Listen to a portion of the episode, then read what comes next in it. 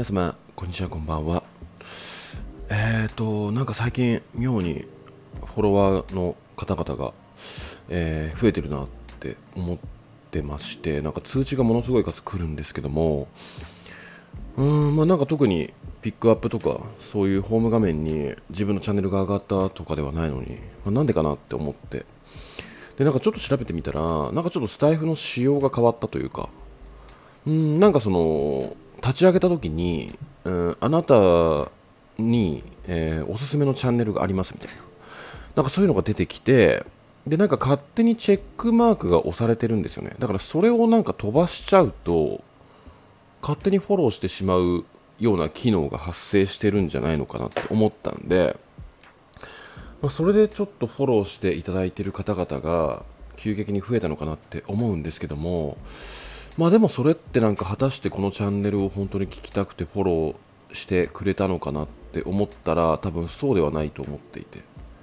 大半が勝手に、え、フォローしてしまったっていうものなんじゃないのかなと思ってるんで、まあ、大して気にしてはいないんですけどもまあなんかそのそれきっかけでうんまあ聞いていただいてあちょっと面白いなって思ってまあ、継続して聞いていただけたら嬉しいですね、かなり。はいまあ、なのでですね、今、1760名ぐらいの方々がフォローしてくださっているんですけども、まあなんかね、あの結構これもう160本ぐらい撮ってるのかな。まあ、で、結構ですね、あのまあ、台本とかも特に用意してないんで、なんかベラベラ喋ってたら、毎回15分超えとかなんか14分とか結構いっちゃってるんで、毎回1回1回長いんですけども、まあなんかね、あのー、一人のおっさんが恋愛について語ってんなっていう感じで、まあ通勤とかね、なんか音楽聴きたくないなって思った時に、まあ聴いていただけるようなものとして、うーん、利用していただけたら嬉しいかなって思っております。はい、えー、こんだけ喋っただけでもう2分もね、経っちゃってたんで、うん、あれなんですけども、本日もですね、えー、質問箱の方を回答していきたいと思います。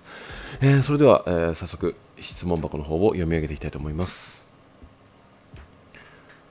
こんにちは。社会人サークルの先輩を気になっています。私は25歳で、その人は8個上です。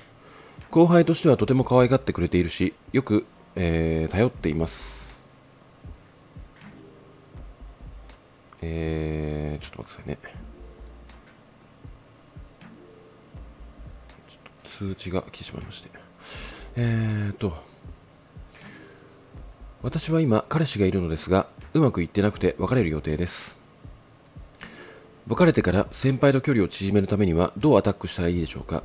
週に1回は顔を合わせるし、うまくいかなかったら相手に迷惑をかけてしまうのでなかなか動き方がわからないです。えー、というような質問を送ってくださりました。はい。えー、まずこれに対してえー、言えることは本当一つだけでして、まあ、まず今の彼氏と、えー、別れてあげることが先決なんでしょうかっていうお話ですね。あのー、まあなんか文末の方に相手に迷惑をかけてしまうのでなかなか動き方がわからないですっていうふうに書いてあるんですけども、えー、今あなたとお付き合い、えー、している彼氏、まあ、うまくいってなくてもですよ。うまくいってなかろうとえー、あなたの今の彼氏も一人の人間であると。で、あなたが今狙っている人も一人の、え、人間であり、男である。えー、結局ですね、あのー、まだ結構多いんですけども、あのー、他人、なんか自分に損得感情がない、その全く関係ない他人に対しては雑に扱って、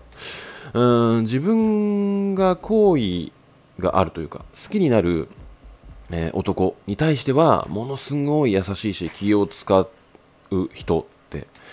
うーんなんか職場を見ててもですね結構多いとは思うんですけどもあのそういう、えー、人を扱う態度ってあの必ずうんそのあなたが今気持ちを膨らませているその先輩の方にも伝わってしまうんですよね。必ず。あのあなたとその先輩が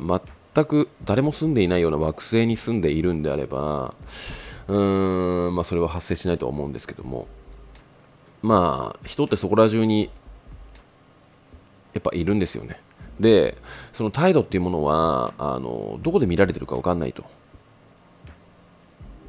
えー、結局ですねあの恋愛を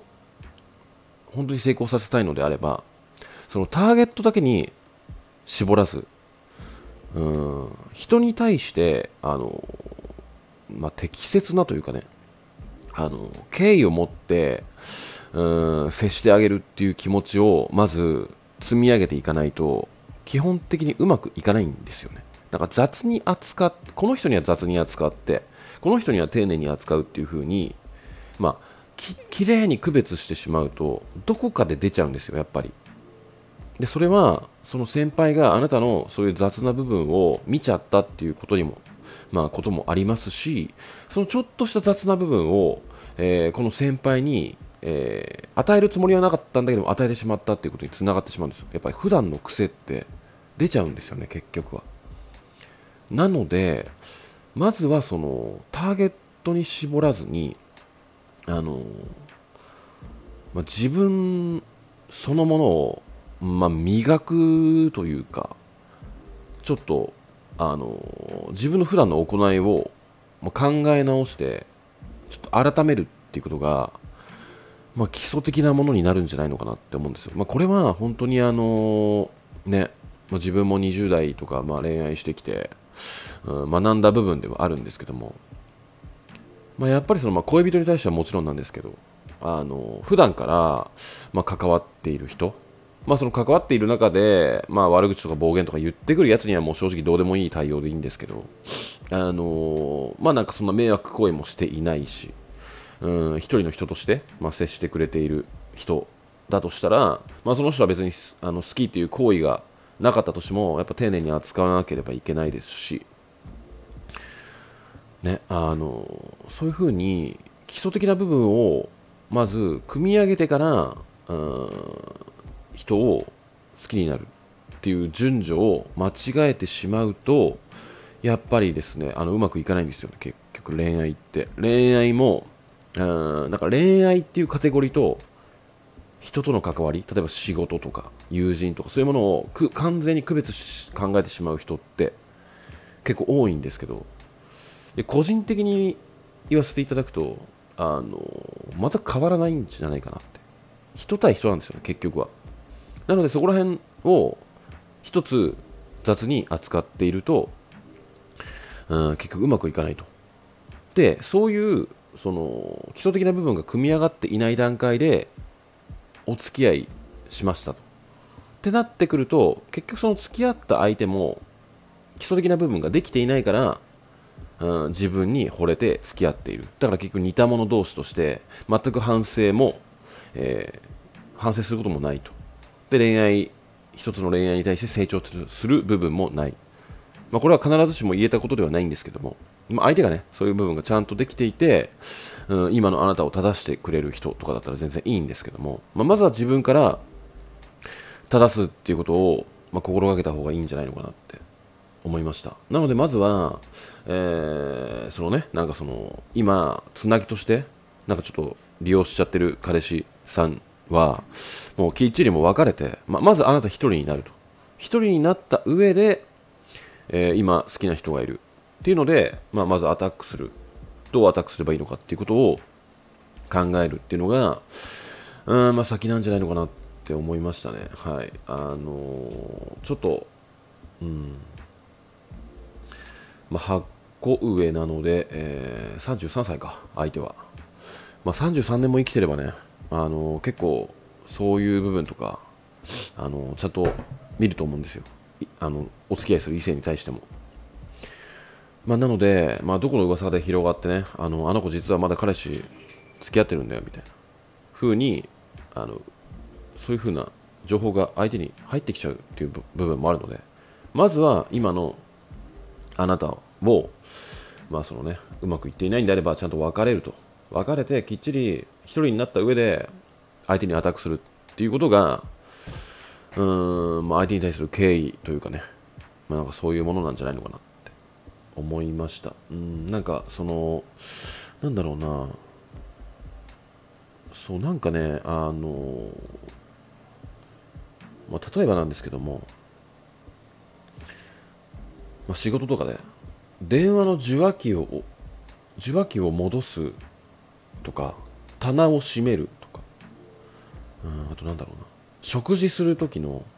姿勢とか。なんかそういったちっちゃいことにも結構人間性って出てくるなって思っていて。なんかねあのー、職場でちょっと恋愛沙汰で結構ごちゃごちゃになって結構トラブった2人組が、まあ、いるんですけども、まあ、やっぱりその2人組っていうのはあの、まあ、自分が気づかないところでえー、人とのトラブルが結構多かったり上司の評判が悪かったり仕事面で雑だったり、あの、結構していたんですよ。でもそういうものってやっぱり普段の受話器を置く音がものすごくでかかったり引き出しを閉める音が必要以上に大きかったりねなんかそういう人に対してうんちょっと不快だなって思う部分を全く気にしてないっていうね。あの昨日もツイートでお話ししたんですけども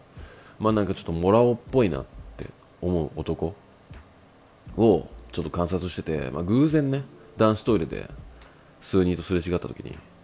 なんかき必ずあの手洗わないんですよでまたこうして洗洗わないのかと思ってあのちょっとねあの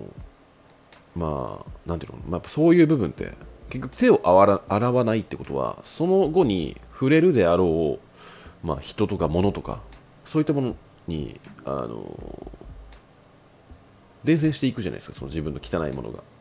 でしかもその男子トイレの入り口のノブをまず握るわけですよ。握って扉を開ける。から、まあ、その男がね手を洗わないっていうことは手を、えー、その中で洗った人がドアノブを握るってなるとあの、そのそいつの汚れが伝染するんですよね結局。だから手を洗わないっていうことはあのそいつのその面倒くささ